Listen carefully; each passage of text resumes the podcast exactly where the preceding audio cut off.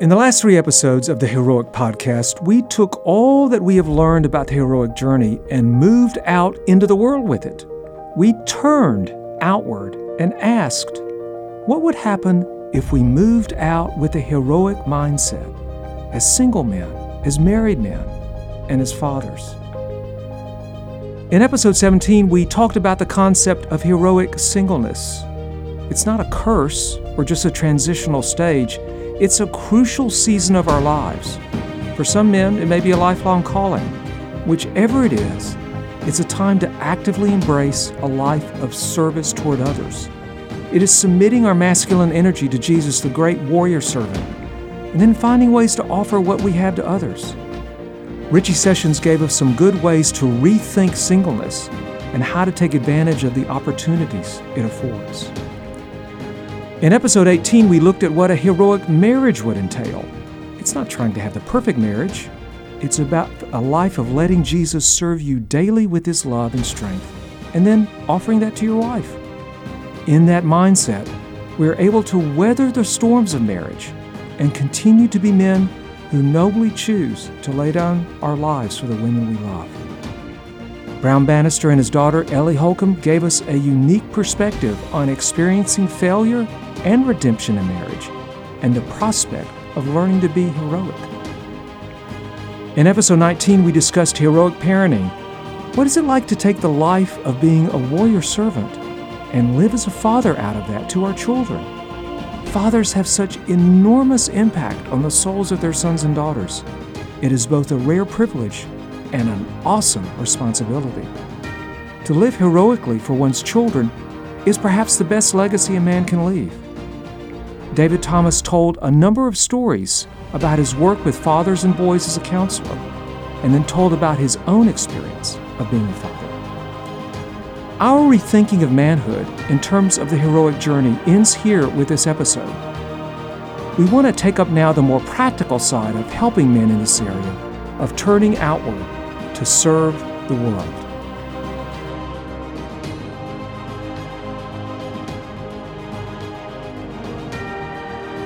I'm Bill Delvaux, and this is Heroic, a podcast about the surprising path to true manhood. In episode 17 through 19, we talked about the last stage of the heroic journey, when a man turns outward and offers his time, his strength, and his wisdom to serve everyone around him.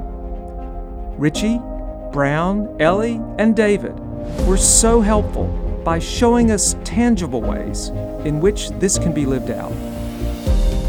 Carter Crenshaw, Senior Pastor of West End Community Church, is going to join us one last time on this episode to offer his thoughts on encouraging men to be warrior servants.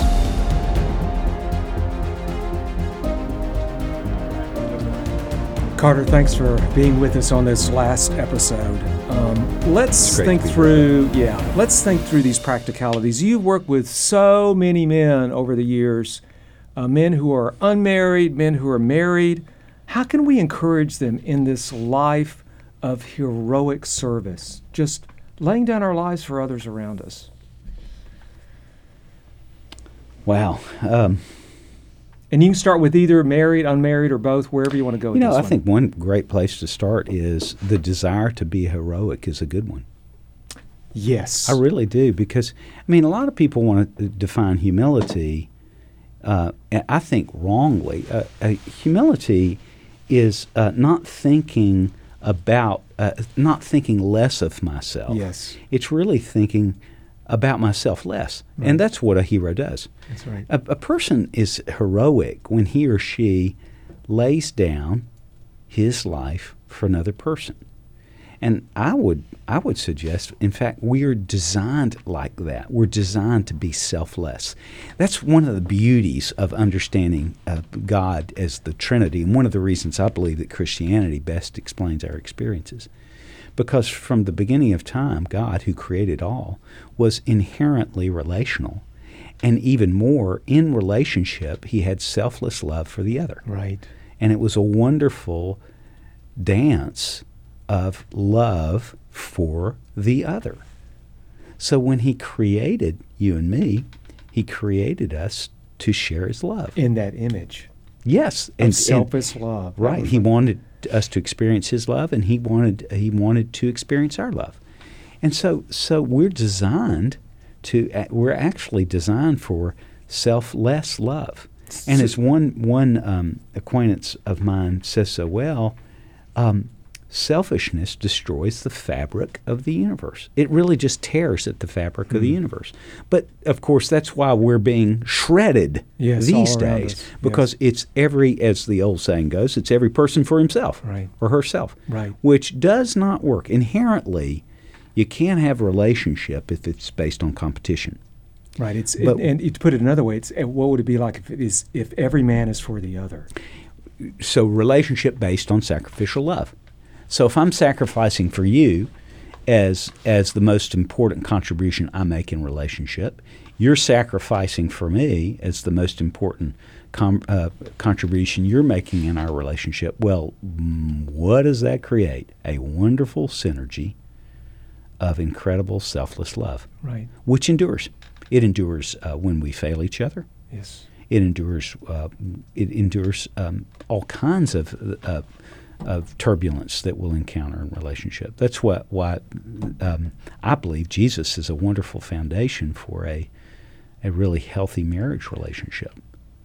Right, and let's let's go here. What what happens in marriages when the husband, the man picks up and says, "I want to start this life of living heroically." For this woman? What, I, what happens in the relationship? Where does it go? Uh, well, first, when a man says that, he's being more of a man than maybe he's ever realized. Yes. And and suddenly, he he I think he hears at the very deepest parts of his soul, this is what I was made for.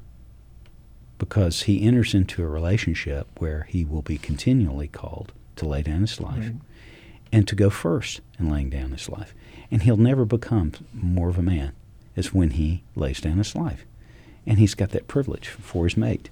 And so, um, you know, Bill, I'll tell you this funny thing. Many times I'll, uh, I'll, uh, I'll be in a marriage situ- uh, or wedding situation, and the place will be just full of people and I'll look at the man and I'll say, uh, oh, "So you're marrying them?" We're, yeah, I'm, okay, yeah, I'm, I'm sorry, I'm performing a yeah, ceremony. Performing the wedding ceremony. And so I'll look at the man and I'll say, "Have a look at your bride." Um, and of course, every bride is the most beautiful bride yes. on her wedding day, and he'll look at her and just be beside himself because she's so beautiful, yeah. right? And I'll affirm, "Gosh, isn't she so beautiful?" And we'll go through that just a minute to build it up. And then I'll always say, and this is one of her better days. and then we all laugh. And then the point to be made is love is at its best when we're at our worst. In other words, when she has a tough day, or when he, she's disappointed. Well, you. well, we, we, uh, think of it like this: when she has a tough day, and yet the man has the privilege to love his mate at her worst, yes. if you will. Boy, that's when love is at its best because that's love. Love loves. Period. It, it doesn't choose when to love. It just loves. Right. There's and that's really, why Paul said love never fails. Yeah, yeah, that's well said. That's well said, Bill. That's well said. Because it's never it's never asking when to love. It just loves. What do you think would happen to the marriages you see around you? And you've seen so many marriages um, just, you know, become destroyed. What, what, what would you see happen in not only just terms of marriage, but just think outside of the cultural fabric of the family if more men stepped into this? Just just think, just sort of dream a bit. What would happen? Well, I wouldn't have to dream. I would just say, basically say, yes, I would be out of business, and I would gladly, gladly let it go. Shutter my doors. Yeah. Because I really do believe and I would say this generally, I do not want to denigrate any any uh, you know because marriages come apart for different reasons. They do. But I do truly believe that in uh, in total, if men, if we as men learn how to take godly initiative uh, with our wives, they will respond in wonderful, wonderful ways. And then again, a, a, a, synergy is created where two are better than one because right. they can create something larger than them both anything they could do on their own. So a man comes to you and says, "But how do I do this, Carter? How do I lay down my life for my wife?" So so, so let's give him like a uh, here's here's here's a couple of things to start. What would you tell him? Well, there are a number of uh, courageous questions a man could ask his wife. One would be, "Honey, would you tell me?" And I really want to hear, what are the disappointments that you have in our marriage? Hmm. And then keep your mouth shut. That's right, and just listen. Now, I'm not going to do that, but I'll sure invite you to do that. no, that is a, quite a. It is a courageous That a question. bit courageous. And, and and your wife will be tentative at first because she's going to think you've been coached into asking that question. Yeah, and the hammer may still come. Yeah, So- but it, I think it's very legitimate to provide a an atmosphere. Let's talk about where we're disappointed so we know where we want to go because it's not about the disappointment, it's about the direction Right. To uh, the deeper longing. And so I, I you know, it's all about courage, my friend. It's all about courage. And initiative takes courage. Yeah, yeah, Because you don't know where's this going to go. Where's this conversation going to go? You know, if I do this, where, where is she going to say? And the answer is, I'm not sure. And for the life of me, I can't remember who said this, but courage is not the absence of fear, but Right. movement in the face That's of it. That's exactly right. I'm sure you wrote it in heroic. no, actually, that's not me. Well, but it is heroic. It is heroic. It is heroic. It- it's because, absolutely uh, heroic. you know, the heroes, the most incredible heroes I know have fear. They just seek, they have a greater good Right. in mind. they choose to listen to the voice Yes. of truth and voice of courage Yep. versus the voice And it calls fear. them through the fear, That's exactly the right. valleys. Yeah, Absolutely. So, and that's going to be a part of every marital relationship. I cer- certainly see that in my own lack of initiative with my own wife, that fear that held me back, and then those times where I've had, no, I'm going to listen to another voice. I'm going to go somewhere else. And those are those moments where deep transition and transformation can happen in, in marriage and moving toward it. Let's talk about parenting and and being moving into this sort of heroic lifestyle as a father. And of course, you've had three children. Um, how do how do you speak to men about this? How do you help men see fathering as a chance to lay down their life for their children? Oh, Bill, that's a great question. And you know, I think about my own children. One of the greatest privileges I've ever had is to to raise children. And I I would say to fathers just several things. I mean, my goodness, show up. Hmm. Show up for their mother, show up for them. And for goodness sake, set down any any um, any um, any false belief that you've got to do this perfectly because Oh, that's so of- important. I- yeah, I- that's I so think- important. I think so to because start. because then you've got to put up a post. But you can model failure to the benefit of your children as much as you can model success. So talk about that. Well, I, you know, all right, I will. Since you asked me, so I'm I'm in my daughter's bedroom, and my daughter says to me, "Dad, you know what I love most about you?" Well, time stopped. I thought you're going to tell me how much you've appreciated me when I would help you through relational difficulties. Or you're going to say something just incredible about the way I've loved your mother and you found security in that. Or you're going to say something else that's just going to be really, really, really cool. And so I said, What, what, honey? And she said, and I quote, It's when you ask me to forgive you when you sin against me. And and and how did you receive that one? Well, I was. I'm not sure how I received that. Later on, when I got sane again, I'm like, okay, all right, I'm modeling failure here. But you know, I began to really realize uh, uh, what I began to really realize with her. She saw me um, as I am and saw God's grace in my life. She was not seeing something I was projecting She, saw she was seeing really uh, even with your failures. Yeah, yeah, and because you know, in parent in, in being a dad and a mom, what we need to do with our, our kids is model dependency on Jesus. And we don't model dependency on Jesus by doing it for our kids' sake. We're dependent on Jesus. Period. And they just kind of pick it up. Right, they And smell it out, And yeah. by the way, men, I hear so many men say, I don't know how to be a spiritual leader.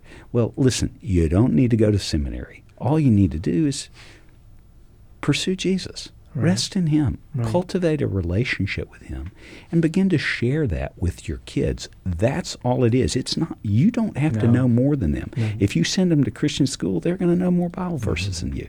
Well, let them quote them to you and even ask them what they mean. But see, as you take the initiative, you are leading. That's right.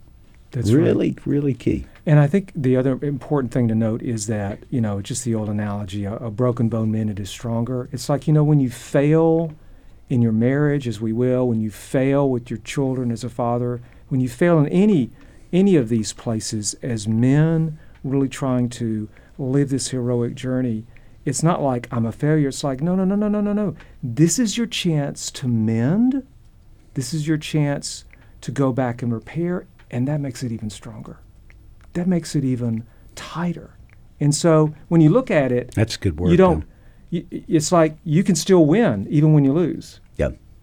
Well, and uh, and I know you say this. One of the many things I love about what you say, and I would really encourage people to read the book because, you know, when you read the book, you can really interact. You're you're basically interacting with Bill, which is really great. But but heroes fail. They do. They fail because they attempt. They really do. And and heroes are going to strike out. Heroes swing for the fence. I mean, uh, in and they don't life, hit home runs all the time. they really don't. I've hit a lot of singles. I've been hit by the ball a lot. But we're in the game. yes. And and and Paul says to press on to, uh, actually the writer of Hebrews says to pre- press on to take hold of what Christ Jesus has taken hold of us for. So see, the great hero, the great hero has taken hold of us. That's where it all begins. And then in his hands, he's going to make us what he is, which is heroic. if you're enjoying the Heroic Podcast, please rate and review on Apple Podcasts and tell a friend who might want to listen in. Rating and word of mouth are the best ways to get the word out. You might also like my book, Heroic The Surprising Path to True Manhood. Heroic will give you what you need to take the journey to become a man. It will help you find your guide for the journey, own your true identity, and discover your quest. This is how we become truly heroic. Go to heroicbook.com for more information and to order a copy. That's heroicbook.com.